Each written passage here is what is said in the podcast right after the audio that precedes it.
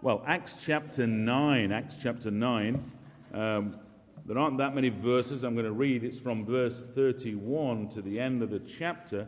The title of the sermon here this morning is Peter's Ministry uh, in Judea. Peter's Ministry in Judea. I'm going to read from Acts 9 31, and, uh, and then we'll make a start. Let's hear what the Word of God has to say to us. Verse 31 So the church throughout all Judea and Galilee and Samaria had peace and was being built up.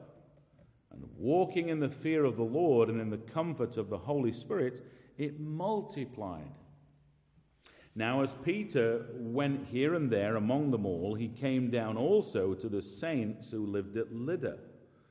There he found a man named Aeneas, bedridden for eight years who was paralyzed. And Peter said to him, Aeneas, Jesus Christ heals you. Rise and make your bed. And immediately he rose, and all the residents of Lydda and Sharon saw him, and they turned to the Lord. Now there was in Joppa a disciple named Tabitha, which translated means Dorcas. She was full of good works and acts of charity. In those days she became ill and died, and when they had washed her, uh, they laid her in an upper room. Since Lydda was near Joppa, the disciples, hearing that Peter was there, sent two men to him, urging him Please come to us without delay. So Peter rose and went with them, and when he arrived, they took him to the upper room. All the widows stood beside him, weeping and showing tunics and other garments that Dorcas made while she was with them. But Peter put them all outside and knelt down and prayed. And turning to the body, he said, Tabitha, arise. And she opened her eyes, and when she saw Peter, she sat up. And he gave her his hand and raised her up. Then, calling the saints and widows, he presented her alive. And it became known throughout all Joppa, and many believed in the Lord. And he stayed in Joppa for many days with one man, Simon a tanner. Simon a tanner. Well, just remember that, Simon a tanner, because the next installment is going to be significant with that man, Simon. Well, not so much Simon, that man tanner, but he's in Caesarea, and what's about to happen after is that the gospel comes to the Gentiles. But we're sticking with this passage. The sermon title is Peter's Ministry Ju- in Judea. Now, when we read the Word of God, we always face challenges. Do you find that as well? That. Um, and, and actually, the older you get, the more challenging it becomes. You know, when you're a younger Christian, you know, someone asks you a question. I remember being a young Christian and, uh, and, and someone asked me a question why is there so much suffering in the world? And I can still remember my answer. You know, oh, I'll tell you why there's so much suffering, and just gave them this simple answer. And a few years later, I thought, I have no idea why there's so much suffering in this world, except God is in control. And the Word of God, though, comes to us here. And if I was to say to someone, what does this passage teach us? The one thing that sticks out in our mind is this woman, Tabitha. She was raised from the dead. And that's what's mainly in our mind, and it's a great miracle.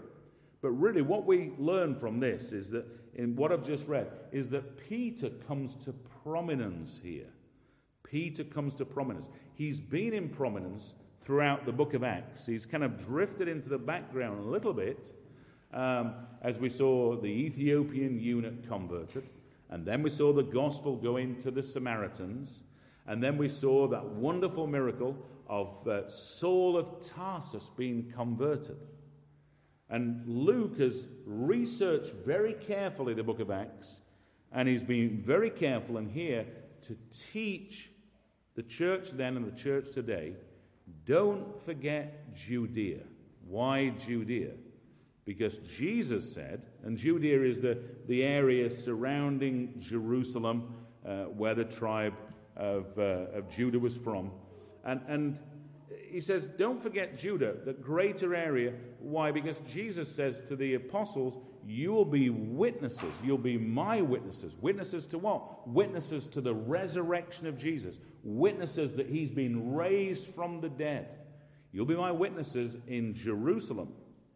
And if that was a full stop, but it wasn't, he said also in, in Judea and also in Samaria and also to the end of the earth. Imagine that.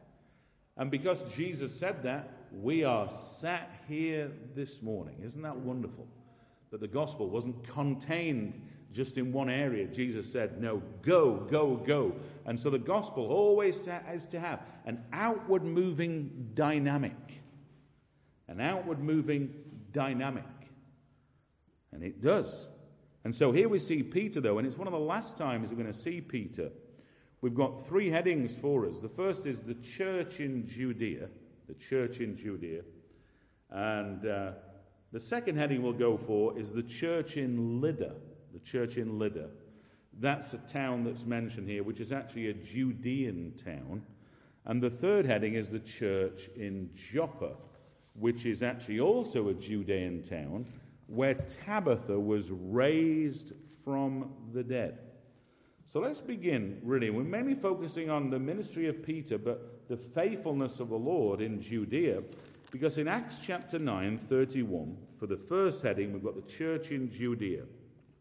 There's this really, really important summary statement here in Acts chapter 9, 31. What does the Holy Spirit give us? It says, So the church throughout all Judea and Galilee and Samaria had peace and was being built up and walking in the fear of the Lord and in the comfort of the Holy Spirit, it multiplied. What a, what a verse. And so we're focusing on one aspect of that verse, the church in Judea. It says the church throughout all Judea. But notice Galilee is mentioned now, which is in the northern part of Israel. The gospel is now penetrated across all of Galilee and all of Samaria. And we think from small beginnings on the day of Pentecost uh, with this 12 apostles, 120 gathered, and then we see around 3,000 added, and then more added, so 5,000. And now, what do we find here? That the church has now spread throughout all Judea. And, you know, the, the, the word all means all. It means, you know, all throughout the Gospels penetrating. Nobody can suppress it. It's just, it's just spreading all over the place. So we see these verses from Acts chapter 9, 31 to the end, is just a brief snapshot. It's a tiny window to see the spread of the gospel. And it's a wonderful one. And we remember, don't we? Jesus gave a promise. What did he say? He said, I, that's Jesus, will build my, that's Jesus' church, and the gates of hell shall not prevail against it. And it wasn't just for the book of Acts, it's for all time and goes into eternity when the church will be gathered together for all eternity and kept together. But we're focusing on Judea here. He says the church throughout all Judea. We won't go too far on Galilee and Samaria, but what, what was Jesus building? And it, it is building, it says the church had peace. And it says, and being built up. He's building a church and he's building up the church. And he's building them up in peace. And we praise God for this statement here that the Lord's purpose for the church is for peace. And of course, the, one of the main obstacles to peace at that time had been a man called Saul of Tarsus. And praise God, he's now converted, he's a Christian, much to the anger now of, of the Pharisees and all the Jews. You know, why have you become a Christian? And he's taken off the scene, and the church now has peace. But it, it, has more. It also says, and the church, including in Judea, and this is the background of what Peter's going to be preaching into, it says the church were walking in the fear of the Lord.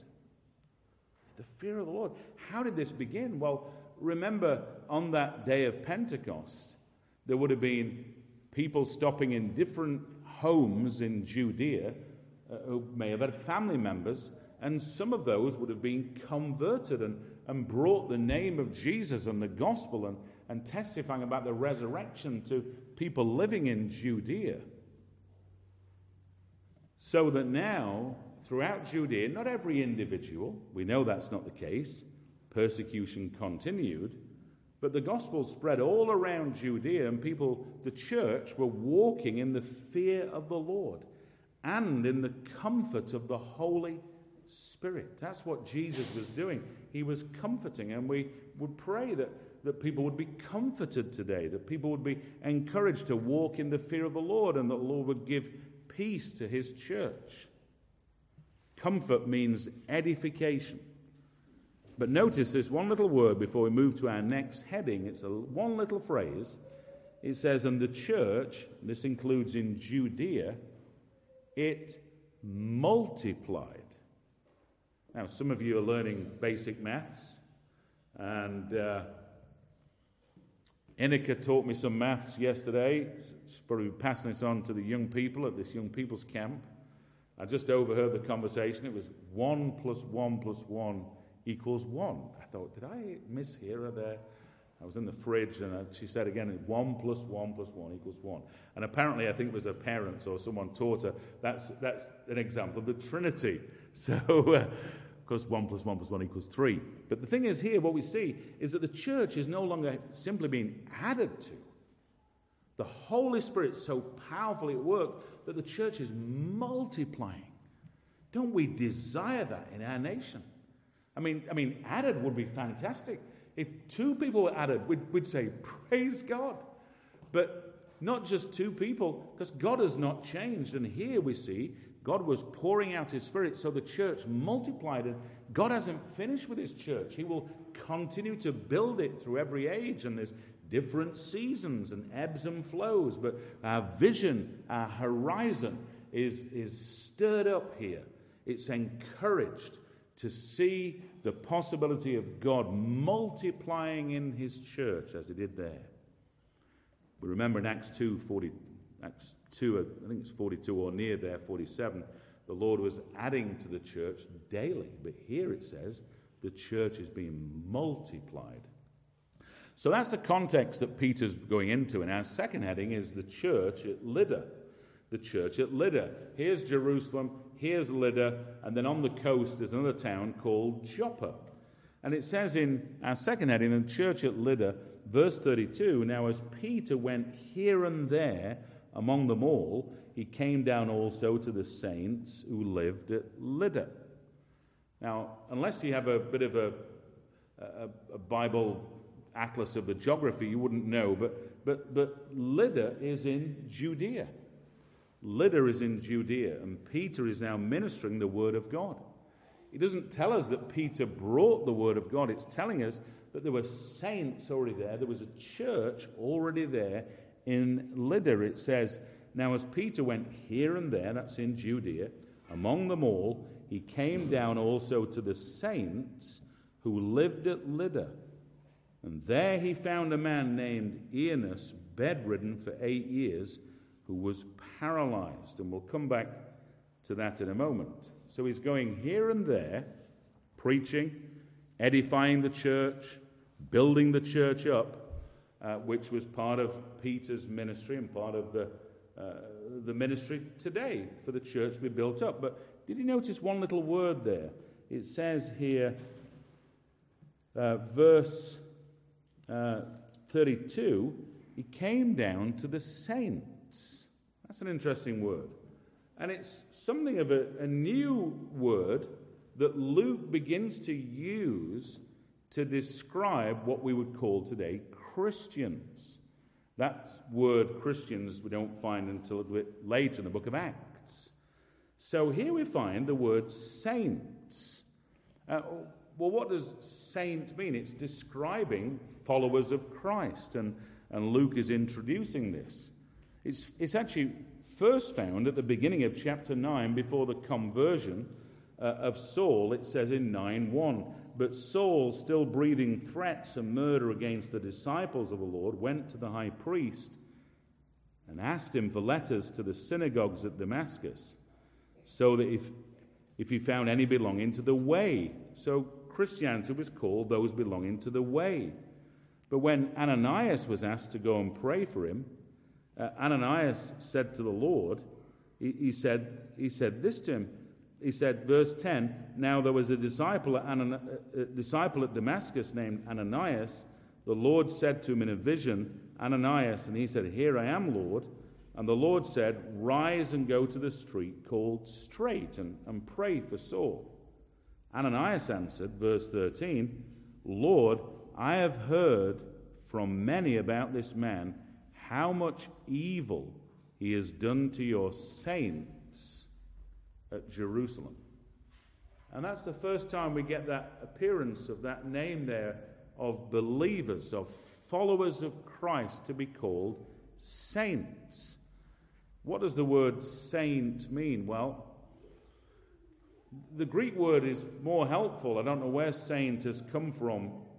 Um, we certainly don't refer to Saint Peter, by the way.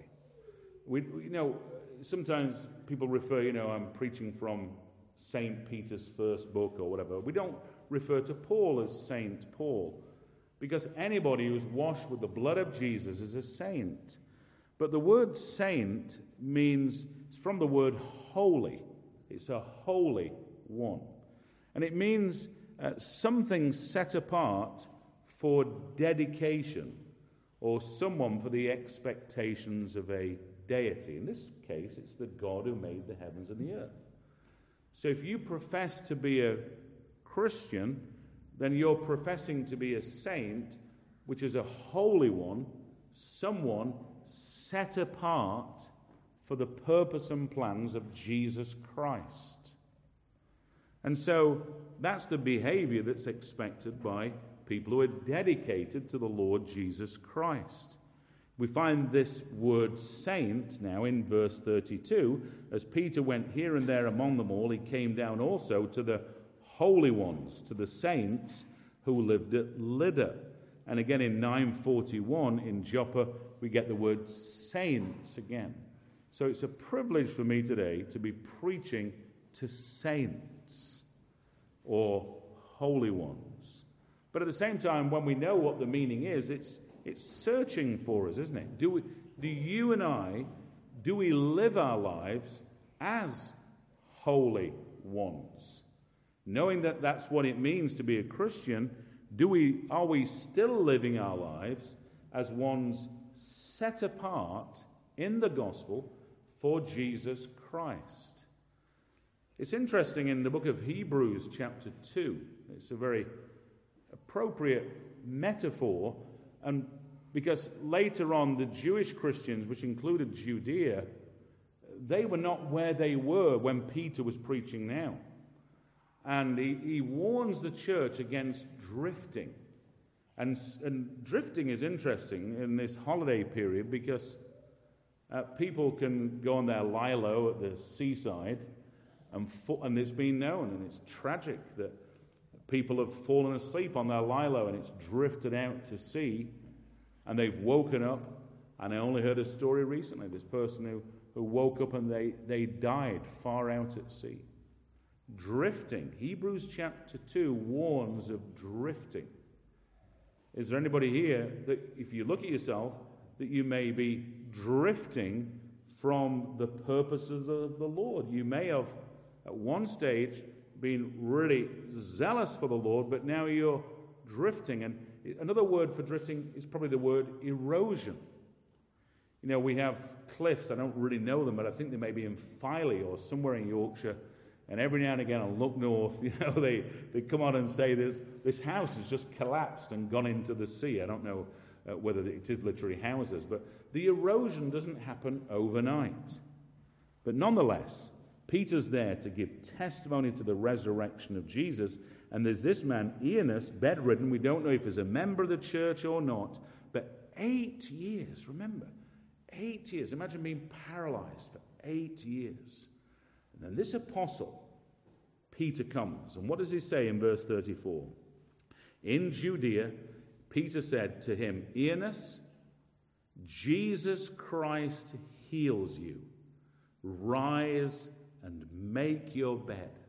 What do we learn?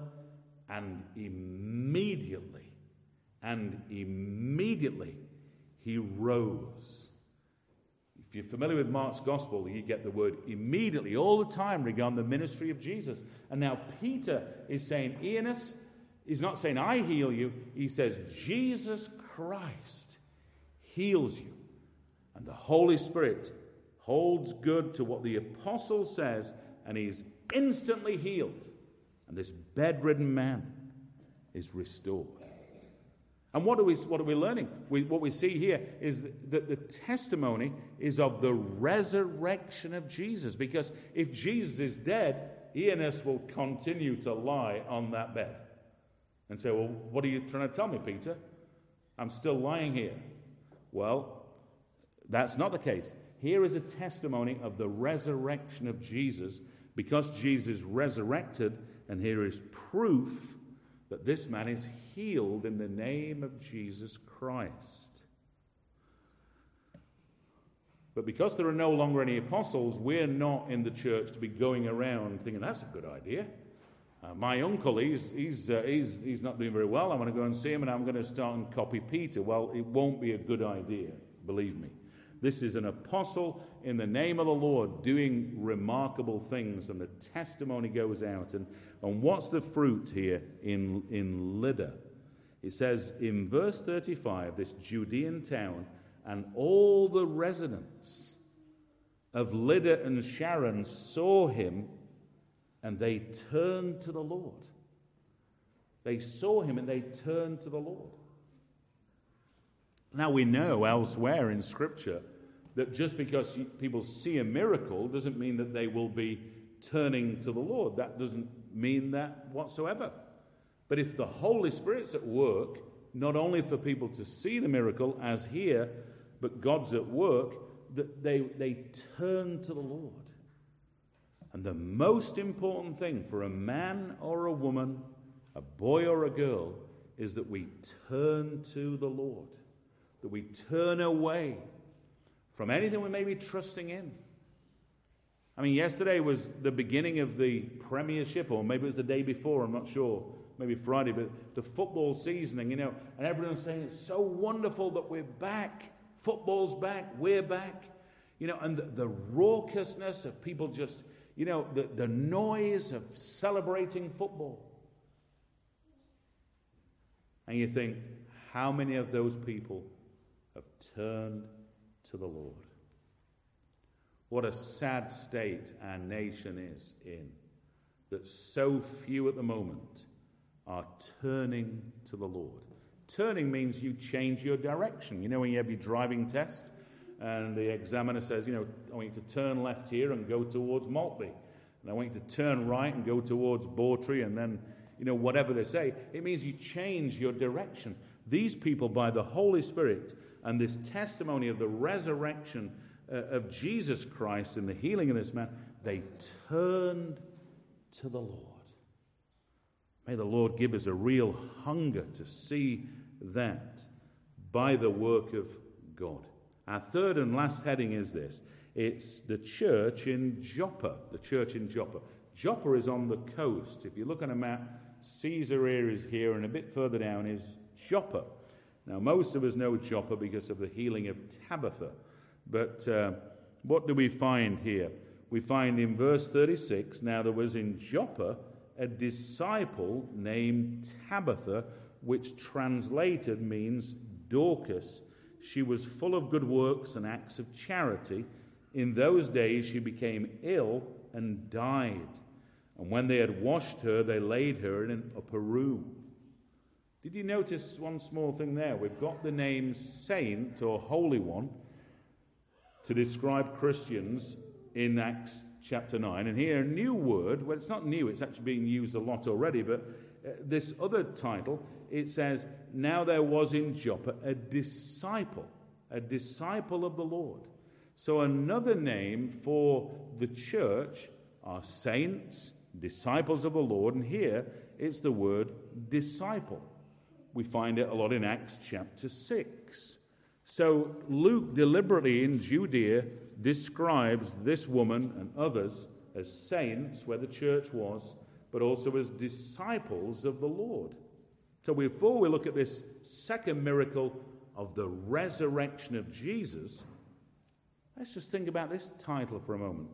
Uh, Christians in Judea here were being described as disciples of the Lord, which is deliberate. Why? Because Jesus said in Matthew 28, and I'm sure some of you have memorized it go and make disciples, and disciples of all nations, baptizing them in the name of the Father and of the Son and of the Holy Spirit, and teaching them. And so we get this sandwich, really, that teaching is at the heart of discipleship, which is slightly different to conversion. When people turn to the Lord, they turn to the Lord, and if it's a genuine work of the Holy Spirit, they will become disciples of the Lord. So, what does disciple mean? Eh, eh, you know, for those of us who are parents, it's like the difference and the joy of the child being born versus raising the child. You know, what joy it was when Samuel came out into this world, and what joy it was, this young little boy, looked so innocent. You know, looked as if butter wouldn't melt in his mouth. But a few years later, uh, the butter has long since gone, and he's having to be discipled uh, in the ways of God. And same for all of us. When we're born again, we're born again into a lifelong process which is to be a disciple and to be added to the church. The word disciple means someone who is, who is taught. It, disciple means a pupil, one who is attached to a teacher, but it's always used in reference to followers of Jesus Christ. And to be a disciple means you have to be teachable and to be taught. Wouldn't we love to have Caleb in the church here? You know, we could almost imagine Caleb, uh, you know, he would, if he was a New Testament Christian, you know, be on the front row at 85 with his Bible wide open, his mouth wide open, and just drinking in the Word of God. How is your hunger for the Lord?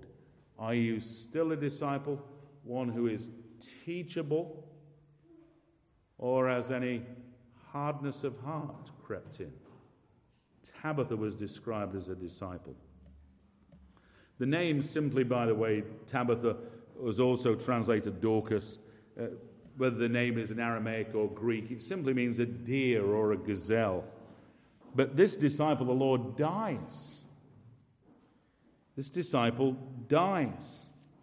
And what does the church do? It says in verse 38 since Lydda was near Joppa, the disciples, the church over there, the disciples in Joppa, Uh, they heard that Peter was there, so they sent two men urging him, Peter, Peter. Why Peter? Well, they'd also heard that there'd been times when people were getting healed through Peter's ministry in a remarkable way as this apostle of Jesus Christ. And so when they came to Peter, what did Peter do? In verse 39, he rose and he went with them. And when he arrived, they took him to the upper room. The upper room. The upper room isn't the upper room in Jerusalem, it's simply on a two story house where you would put, in this case, a, a, dead person. Maybe a bedroom, we don't know. But Peter went into this upper room. All the widows stood beside him, weeping, showing the tunics and other garments that Dorcas had made while she was with them. And Peter put them all outside. Well, that's a bit rude, isn't it?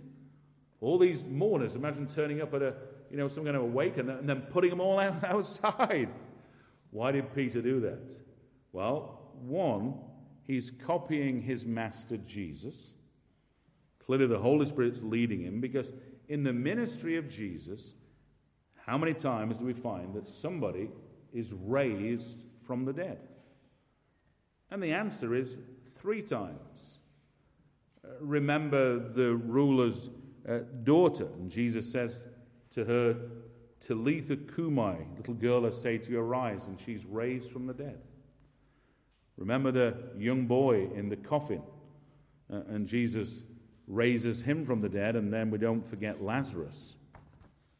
And in one occasion, uh, Jesus takes Peter and two other disciples with him, and he, and he puts people outside.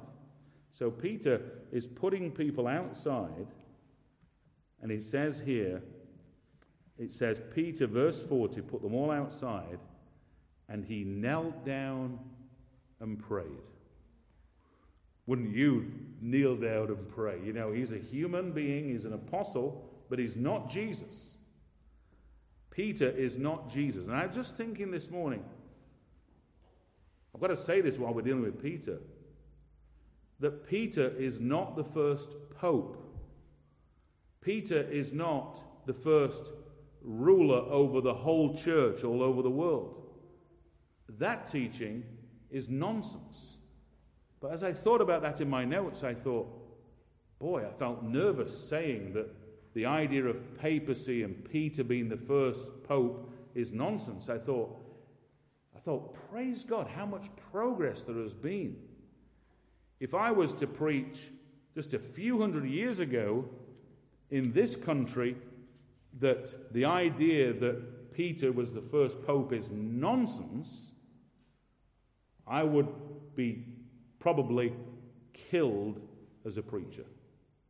Because remember, if you denied, remember Mary, Bloody Mary as she's known, and the issue was about the Lord's Supper, and the Roman Catholic Church said that the, the bread and the wine turns literally to the body of Jesus, and if you denied that and preached against it, you could be killed as a preacher. So I thought, how far the church has come for me to even say that. But back to this passage Peter kneels down and he prays. Then he turns the body and says, Tabitha, arise. And she opened her eyes, and when she saw Peter, she sat up. He gave her his hand and raised her up. And then, calling who? Who did he call? all the saints. He called the church and the widows and he presented her alive. And so we see in these two Judean towns testimonies of the resurrection of Jesus Christ in Judea. What a testimony of Peter, though, kneeling down and praying, of sincere, heartfelt prayer. Let me, I didn't, it's not part of my notes, but let me just ask you a quick question. And this is for children as well. Don't think, well, it's mummy and daddy's job to pray, not mine. But when was the last time you prayed on your knees? I'll leave that question hanging there because there's a hymn by William Cowper, and it's based on verses like this that Satan trembles when he sees the weakest saint upon his knees. Peter was a, an apostle, but he didn't see him so great that he couldn't get on his knees and pray. And clearly, it wasn't Peter that raised Tabitha, it was the Holy Spirit in the name of Jesus. And so in verse 42, as we come to a close, it says, And it became known throughout all Joppa, this Judean town, and many believed in the Lord. Again, we're just seeing the gospel just spreading all through Judea, just as Jesus said it would. And many believed in the Lord. And the church there was growing further in Joppa, growing in Lydda, Lydda and growing through all Judea. But there's one other reason why we're finding this here. It's not simply the fulfillment of what Jesus said, which it is, But if you remember later, as the gospel spreads, the church in Judea faced persecution, bitter persecution. They also faced real difficulties. And the church, the Gentile church, all over the place, were being asked by the Apostle Paul to put aside support to help the poor Judean saints. And so here we see in the book of Acts, which would have been a book that would have been spread in the church, something of the testimony of the church in Judea. And then we see that Peter stayed in Joppa for many days with one Simon the tanner.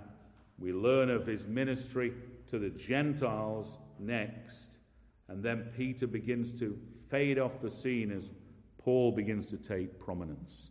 So, as we close this morning from this sermon from Acts chapter 9, to summarize, we get this word saints that's there. Saints, which means holy ones. To describe you as a Christian and to describe anybody who's a Christian, that we are to be described as, the Bible does, as holy ones. And that's how we're to live. Secondly, we're described as disciples of the Lord. We're pupils. We're to be teachable and to be taught all the days of our lives and to be aware of the danger of drifting away from that. Thirdly, we see these are testimonies of the resurrection of Jesus.